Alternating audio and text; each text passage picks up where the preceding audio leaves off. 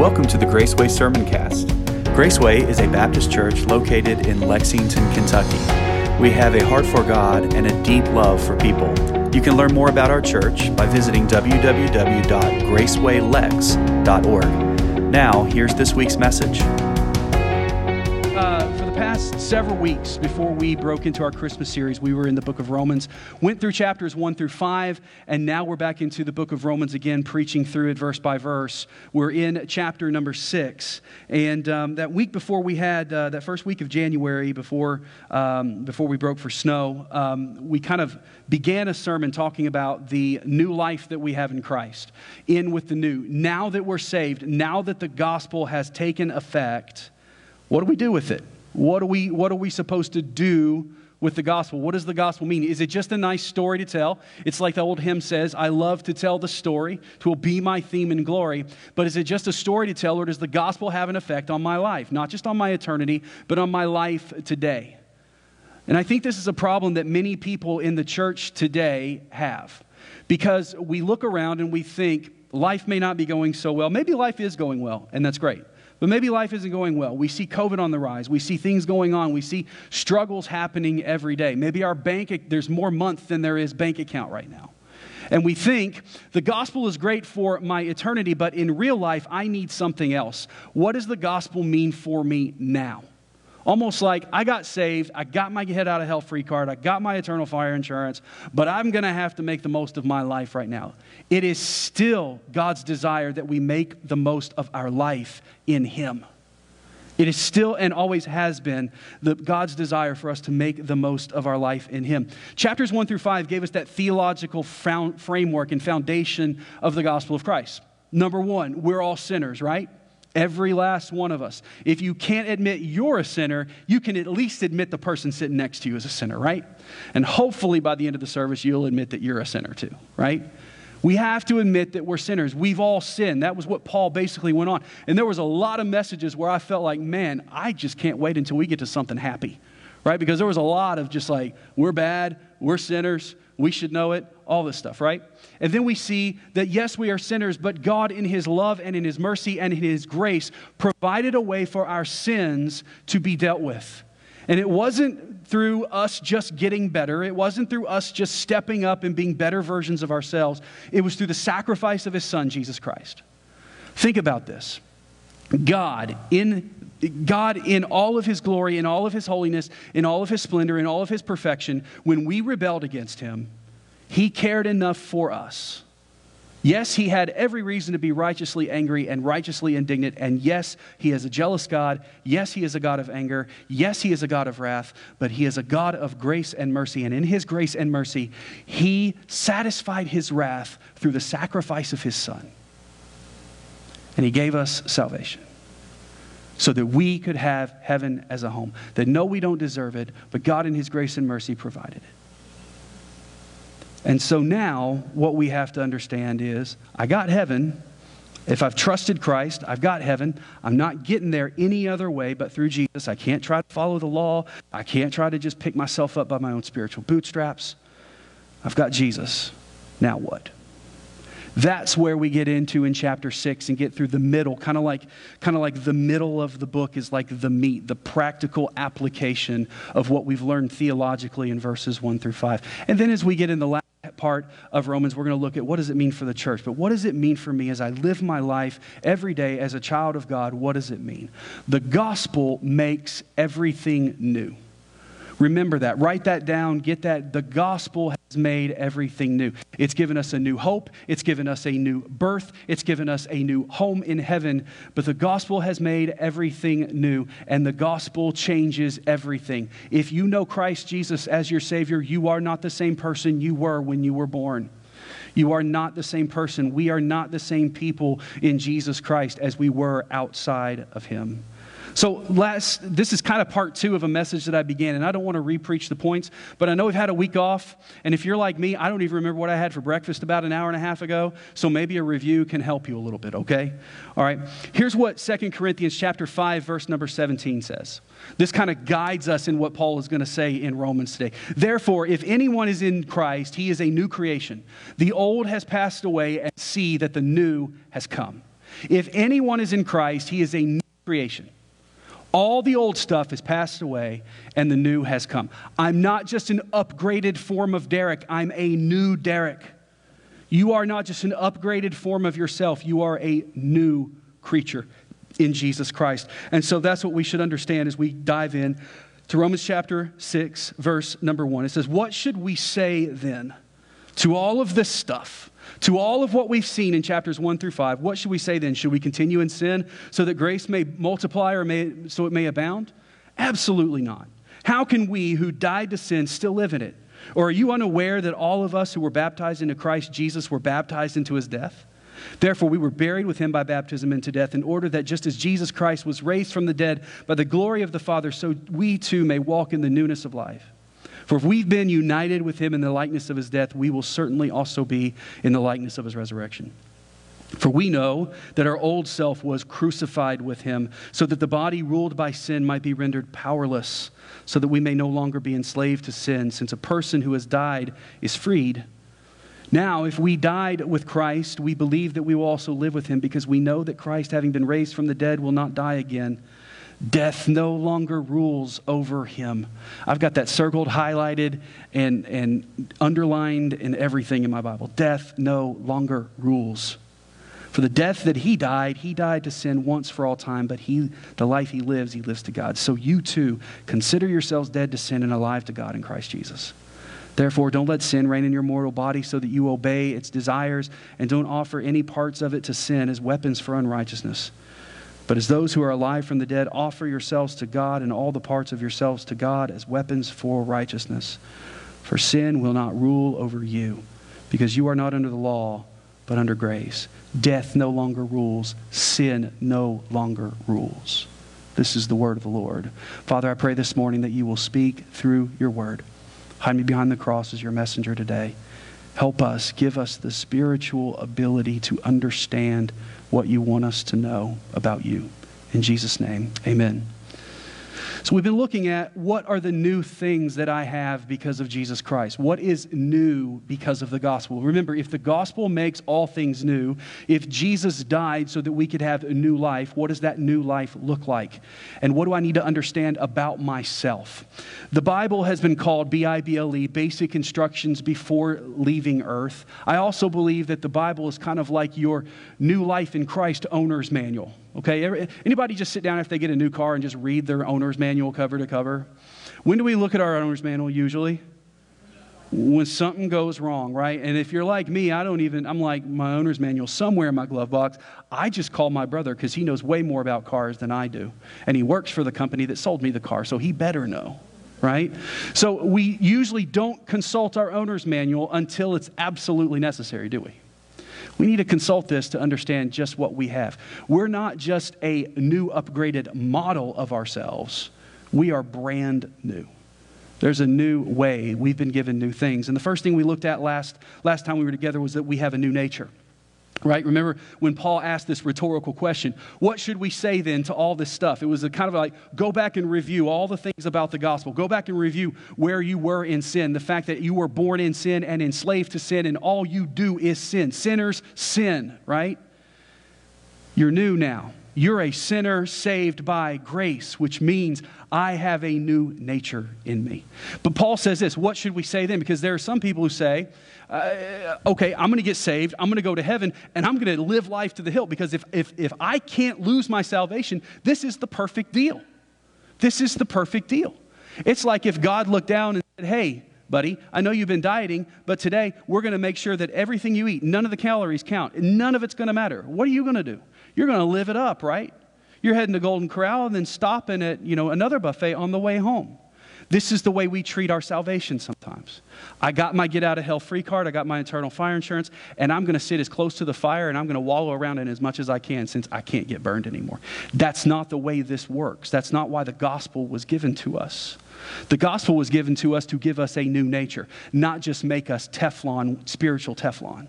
The gospel was given to us to give us a new nature. He says, Should I go on in sin? No, absolutely not. How can we who have been dead to sin, who are now completely new, regenerated in Christ, how can we even want to go back to what we were before? Because Paul later on in his writings would say this. He says, even though he was doing some amazing things for God, he still looked at himself as the chief of sinners.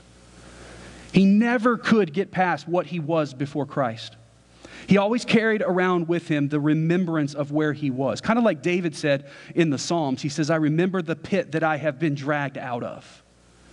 Look, it does us well to remember the pit from which we've been dragged because we have to remember that where we were dragged was a pit.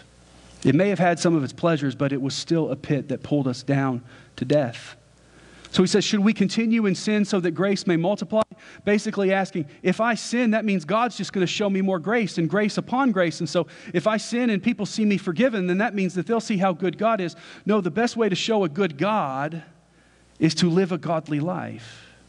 The best way to show a good God is to show a life that has been changed with new desires and a new heart, rather than someone who just got a good deal and got a good bargain and now he doesn't have to worry about ending up in hell.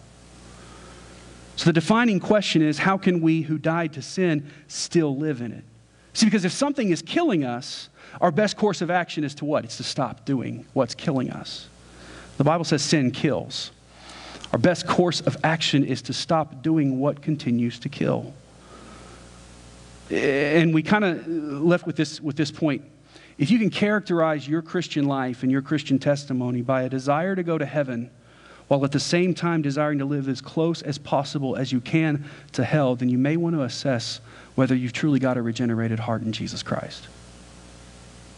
So, because Jesus didn't just die to get us, give us a get out of hell free card, Jesus died to make us new. And in the newness of life, our desires begin to change. Do they change automatically? No. As we grow in Him and as we are sanctified, they begin to change. My new nature is one that will desire life in Christ, not death in sin. The second thing we looked at was that believers have a new relationship. We have a new relationship in Jesus Christ in verses 3 and 4. He says, We were baptized into Christ, and we're baptized into his death, and we're buried with him by baptism into death, so that Jesus Christ was raised by the dead by the glory of raised from the dead by the glory of the Father, so we too may walk in the newness of life. We've got a new relationship. It's a relationship that changes our identity. You know that old line, you're known by the friends you keep? Anybody ever been everybody ever heard that line? Yeah? You ever thought about who's known, what people think about somebody else because of what they know about you and they know you're friends with them? That's a that's a lot to process right there, right? We're known by the friends we keep, right? So if I have a new relationship with Jesus Christ, I've got a new identity, right? Hey, we call ourselves Christians, don't we? We've taken the name of Jesus Christ. So if we have a new identity, and if everything that we do doesn't look like Christ, doesn't reflect His nature, doesn't reflect His love, His mercy, and His grace, you begin to wonder uh, are you really, do you really know this Jesus that you're talking about? See, it changes our identity and it also changes our direction. It says we were baptized into His death, and that sounds a little bit morbid. But here's the thing when Jesus died, He died to conquer sin. When we die, we die because we've been defeated by sin. But we've now been baptized into his death, which means that when this body wears out and I do finally succumb to death and the curse of sin, it will be ultimate victory rather than ultimate defeat. People who grieve me, and I hope there'll be people who grieve my loss, but people who grieve me will grieve with hope of one day seeing me again because Jesus has taken the sting out of death. I have a new nature. I have a new identity. I have a new direction because I am not going to continually be drugged down, down, down, down, down into the pits of sin and despair and ultimately down into hell anymore. I will be plucked out of that pit, set my feet upon a rock, and one day when I draw my last breath here, I will be seated beside God and Jesus Christ. It's one that changes our direction. Colossians 1:13 says he's rescued us from the domain of darkness and he's transferred us to the kingdom of the son that he loves. The gospel made it possible for all of us stumbling around in darkness to be pulled out of that darkness and guided to life in him. It's also a new relationship that offers constant fellowship. Jesus is the friend that sticks closer than a brother. Jesus is the friend that will never leave us and never forsake us. He walks with us and he talks with us. As it says, we'll walk in the newness of life. He walks with us. So many times you'll see when God walked with Adam and Eve in the Garden of Eden, he walked with Enoch and he walks with us. That walking is a building of relationship. When Jesus died on the cross and when the Holy Spirit came to be our comforter, that garden walk in the cool of the day was restored with us. And it's a walk that never ends. He's offered us constant fellowship. And so let's get into the new. That's what we kind of looked at last time, and that was kind of our review, real quick. But let's get in to number three. Believers have a new life as well. Believers have a new life. Life in Christ is new life. In verse number four, it says, We are saved to walk in the newness of life. And again, we have to understand the gospel changes everything. It changes everything. We have a new life, not just one that we're trying to manufacture with resolutions and willpower, but a new life that makes us totally new. See, if our idea of what a Christian looks like is someone who basically makes a decision to say, hey, I'm going to start going to church and I'm going to start attending some Bible studies and I'm going to start learning some verses and I'm going to start doing some of these things. And we basically view our Christian Christianity and our sanctification as this ladder step of badges and things that we earn on our way to looking more like Jesus. We've missed the boat. See, the Christian life and sanctification is God being made more manifest in us. As we surrender ourselves to Him, more of Him begins to take over the vessel. See, we've been given a new life in Him, and I can't resolution my way to being a better Christian. I can't just say, you know what, I'm just going to start reading more of the Bible every day. There's nothing wrong with making commitments, there's nothing wrong with that. But looking at that and saying, my commitment to this is going to be what brings me here. No, it's God who brings us there. It's God who does that. It's the Spirit alive in us. It's the surrender to the calling of the Spirit on us that brings us to Him, that manifests itself to us. So the gospel changes everything. And here's why we have a new life in Him because it's a life that is conceived in the power of Christ's resurrection. We have a life that has been given to us by Jesus Christ, the all powerful, all knowing, perfect Son of God. We live and share in his resurrection, it says in verse number five. If we've been united with him in the likeness of his death, a death that conquered sin, then we are also united with him in the power of his resurrection. We will certainly also be united in the likeness of his resurrection. See, it was the death of Christ that paid for our sins, but it's the resurrection of Jesus Christ that gives us life everlasting. His death paid, his resurrection conquered. And we can't have one without the other. And I, lo- I, know a lot of times the cross gets the press. It's become our logo, basically, for Christianity. And we think about what happened on the cross. But if there is no empty tomb, the cross just paid for our sin, there is still no victory. The resurrection is what has given us victory and has given us new life. The new life that we have in Christ has nothing to do with our ability, has nothing to do with our strength, nothing to do with any of it. It's a life that is totally conceived and dependent on the power of the resurrection of Jesus, and it's because He lives that we can face tomorrow. And here's something else that we need to remember every resurrection story that we see in Scripture. Every resurrection story happened because of the influence and the power of God. No one ever raised from the dead on their own. You look back, Lazarus. Lazarus didn't just come out of the grave on his own. He came out because Jesus called him out with Jesus' resurrection power. Jairus' daughter was raised because of Jesus' resurrection power. All of those who were raised from the dead in Scripture was raised through the power of God. And you and I cannot resurrect ourselves. We're born dead in our trespasses and in our sins, and only through Jesus Christ can we be lifted out of that lest we start thinking that we are our own God or I can work my way to heaven. It's like Paul said to the intellectual elite when he was on Mars Hill, standing in this huge temple in the Greco Roman culture, and all of these philosophers and the, the Stoics and all of these people are sitting there, and they've got all of these idols, all of these things that have been built to all of these false gods, this pantheon of gods that they worshiped. And they thought that they were doing an amazing thing by having all of this done. And so, in case they missed one, they had another one that was set up over there, and it said it was an altar to the unknown God, to unknown gods. And Paul looks at them and says, Guys, this is the only one that you need to be looking at. Because you know all of these other false gods, but it's the one that you're missing that is the God.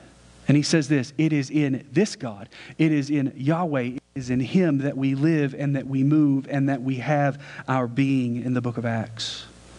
In him we live and we move and we have our being. If it were not for the grace of God, we wouldn't have our next breath. If it were not for the will of God, we would have no purpose. And if it were not for the goodness of God, we would have no joy or peace in this life. It's in Him that we live and that we move and, our, and we have our being. So it's a new life that is conceived in His resurrection. It's also a new life that's marked by freedom. Look at verse number six. We know that our old self was crucified with Him so that the body ruled by sin might be rendered powerless, so that we may no longer be enslaved to sin, since a person who has died is freed from sin. So while the resurrection of Christ gives us new life, the death of Christ paid for the sins and purchased our freedom from sin in the grave. See, he says we were enslaved to sin. So when Jesus died on the cross, he purchased our freedom.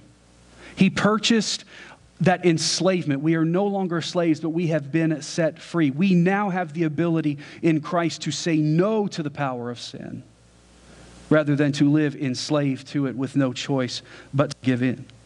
See, we're going to be looking at this a little bit more next week because he's really going to drill down in the next few verses on going from slaves of sin to being slaves of God and what that really looks like. But suffice it to say this Jesus has set us free. The gospel changes everything. Here's another thing that the gospel changes He set us from slaves to being free in Him. We are no longer slaves to sin, but we are free in Him to serve Him. See, in the terms of human commitment, look what it says. It says, We are no longer enslaved to sin since a person who has died is freed from sin.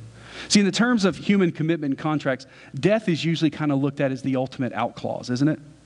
Right? I remember when, uh, 20 years ago, when I stood, when I stood with Stacy and we took our wedding vows, we said, Until death do we part, right?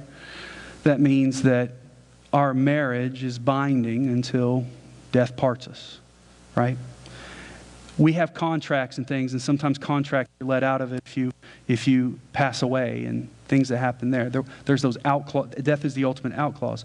Even back in those days when a indentured servant or a slave were to die, they were no longer considered to be a slave anymore, obviously. They were given their freedom posthumously. But because of the gospel, I'm no longer a slave to what I have been dead in, in sin.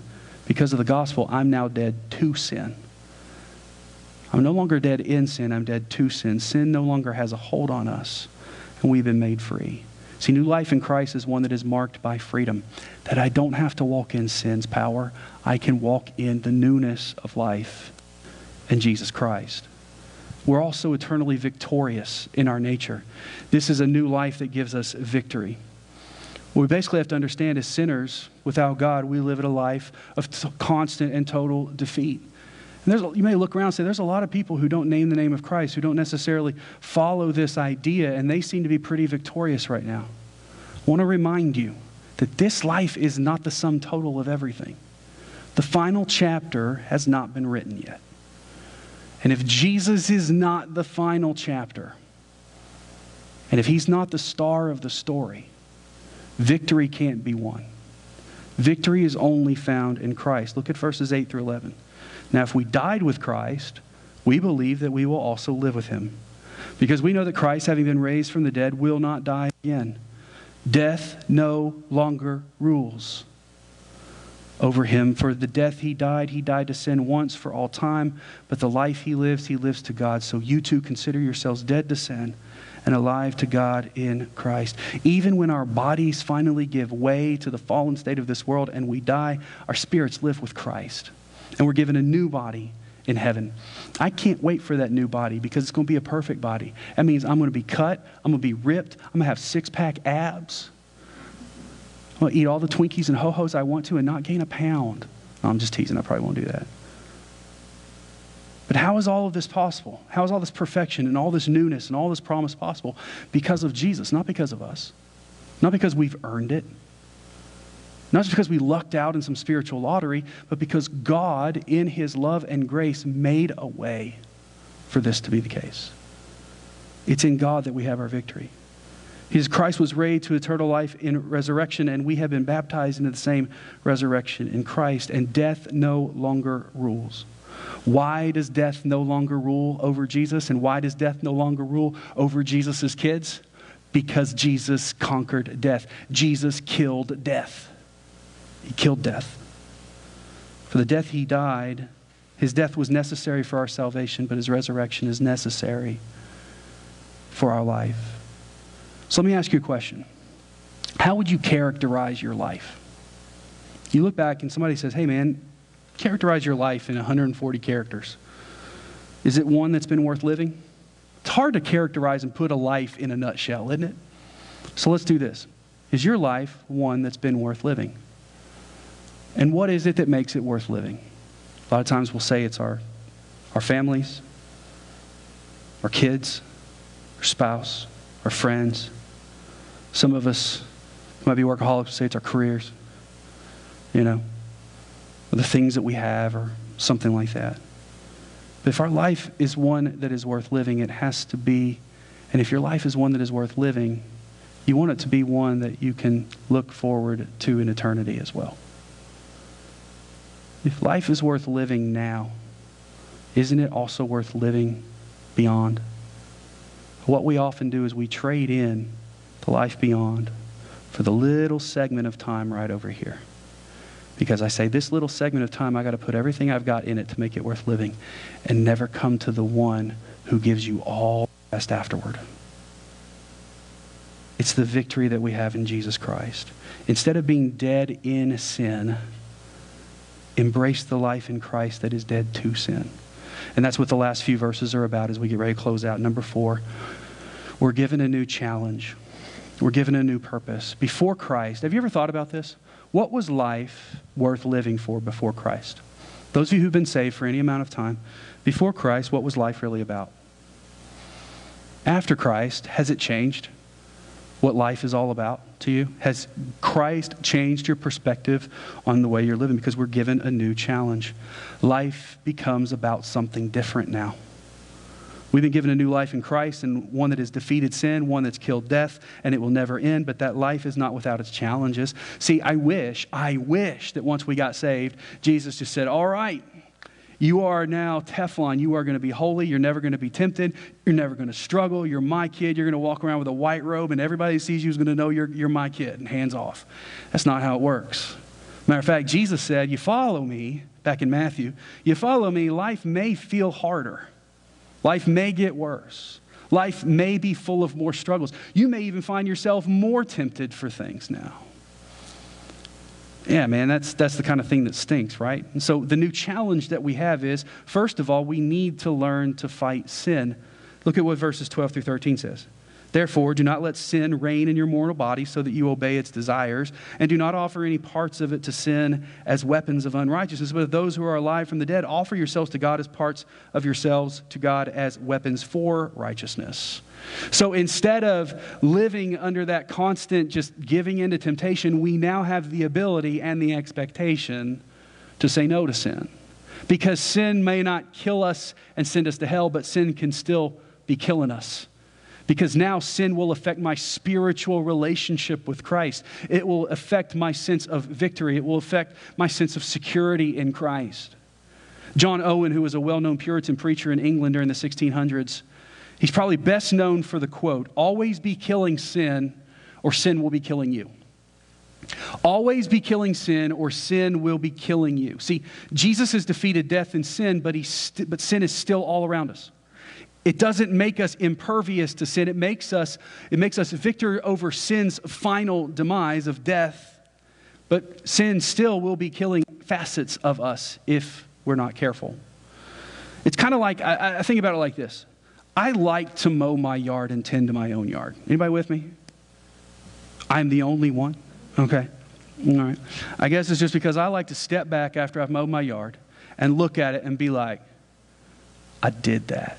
You know, I like the lines. I got a checkerboard cross cut pattern going on and everything. I like to mow my own yard.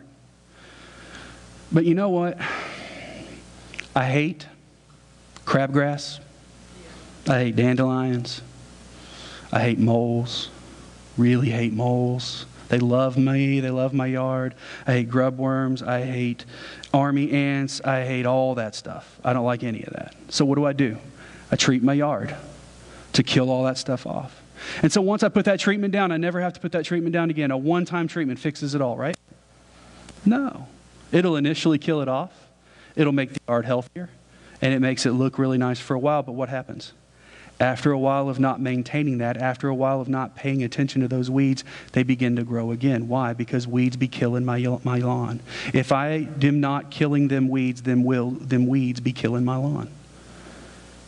Always be killing sin, or sin will be killing you. Have you been given salvation? If you know Christ, absolutely. Can sin ultimately kill you? No. But can sin kill pieces of your life and make your life a living hell on earth? Yes, it can always be killing sin, or sin will be killing you. Sin acts now in our life like the weeds that choke the joy and the health and the vitality out of our life and out of our testimony and out of our witness. So we must learn to fight sin. The best way to fight sin is to surrender to Christ. Look at verse number 13. Don't offer any parts of yourself to sin as weapons for unrighteousness. But as those who are alive from the dead, offer yourselves to God and all the parts of yourselves to God as weapons for righteousness. The only real way to fight sin is to surrender to Christ. This means we stop viewing our life as our own. My life isn't my own anymore. Why? Because I was purchased at the cross of Christ. And when I received Jesus Christ, I came under new ownership. You came under new ownership. Your life is not your own, it's His. He purchased you, He died to save you, and He sealed you for eternity when you were. You can't even get out of it if you want to. Because once we're saved, we're always saved. But here's the thing about new ownership He's not a tyrant. We're going to look more about that next Sunday. See, Jesus doesn't come in and take over dominant control. He dominates the sin and the death that held you captive, but the freedom that He gives you and I is that we have the choice. Will I follow Him or will I follow flesh? And we best fight sin when we surrender our lives and our will to the sin killer, to the death killer. We have to surrender our lives to Him. The best way to surrender our lives to Him is to just embrace the grace that we've been given. To embrace the grace that we've been given. It's easy to hear fight sin and surrender to Christ and think it's impossible to be right all the time. It's impossible to get everything right all the time. And, Pastor, let me just say, I know you, and you don't get it right all the time. You're doggone right, I don't. This is why we have to embrace the grace of Jesus Christ every day. See, what sometimes we do is we abuse the grace. Well, God's going to give me grace anyway, so I'm going to go ahead and do what I want to, and He'll forgive me later. No. Embracing grace looks a little bit different. Embracing grace doesn't take advantage of the grace of God. Embracing grace respects the fact that there is a gracious God and that He loves me and He gave Himself for me. Look what it says in verse number 14 Sin will not rule over you because you are not under the law, but you are under grace. You are not under law, but you are under grace. You need to catch two vital truths from this verse and I don't know how you've been tracking with the message so far. This has been more kind of like teaching more than it has been preaching this morning. But here's two things that I hope you get. Number one, Sin will not rule those who have been given a new life. Sin will not and cannot rule those who've been given a new life. Sin can peck at us, sin can come at us, sin can kill portions, but it cannot kill the whole thing. Sin no longer rules at you. This means that sin may hold you down, but it will never hold you out of his kingdom. Sin will never hold you out of his kingdom. There is always a way back. There is always forgiveness. No matter how dark it may get, restoration is always on the horizon because God's grace means that he is an infinitely forgiving and merciful God. That's why sin no longer rules over you, grace rules over you. Grace rules for those, truth number two, grace rules for those who've been given a new life in Christ. Sin no longer rules, grace rules.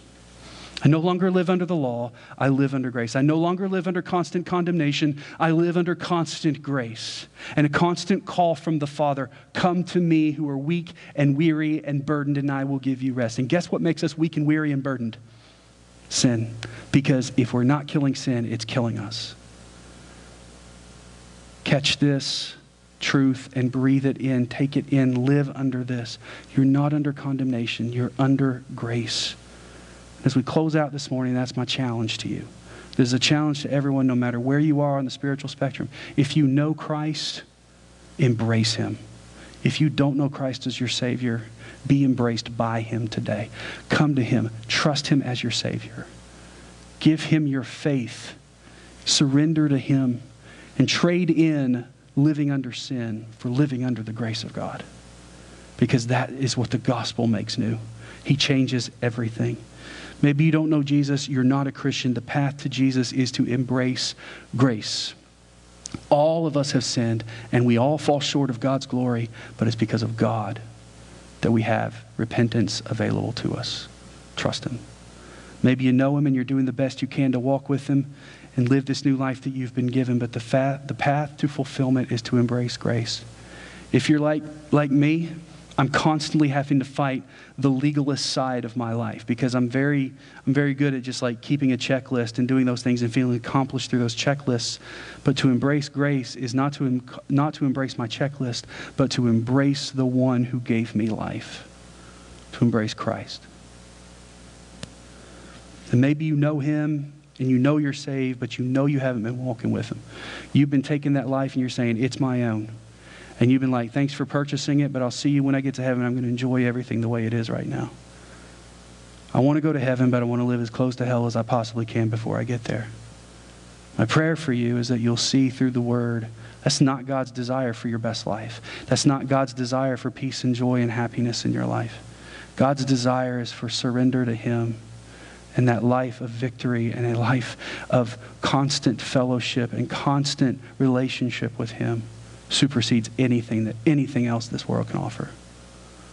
So those are the three things. Do you know him? If you know him, are you embracing him? If you've been embracing more than grace or something other than grace, embrace it today. As we bow our heads and we close our eyes this morning and go to a time of just response, if you're watching this morning through virtual worship or if you're here in person this morning and you just need counsel, you need to talk to somebody, or you have questions, if you're watching virtually, please reach out to us, gracewaylex at gmail.com, or comment there in the comment section on what you're watching. If you're here in person this morning, if you need to talk to me or another counselor, please do so. It can be about anything. It doesn't have to be just about what this message, but has this message made you think? Has God spoken to your heart in some way? When He speaks, not only does He want us to listen, but He wants us to respond. What response is He asking of you this morning? To trust Him as Savior?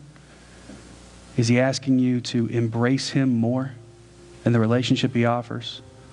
Or is he asking you to turn and embrace him, to give your life back to him? Realize it's not your own.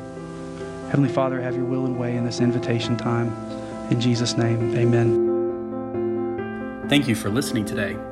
At Graceway, our strongest desire is to glorify Christ by telling everyone about His grace. If you have questions or are in need of spiritual help, please reach out to us by visiting www.gracewaylex.org and click on the Contact Us section. Or you can email us at gracewaylex at gmail.com. Our worship services are held each Sunday at 10:30 a.m. We'd love to worship with you this week. Until next time, take care and walk in the way of grace.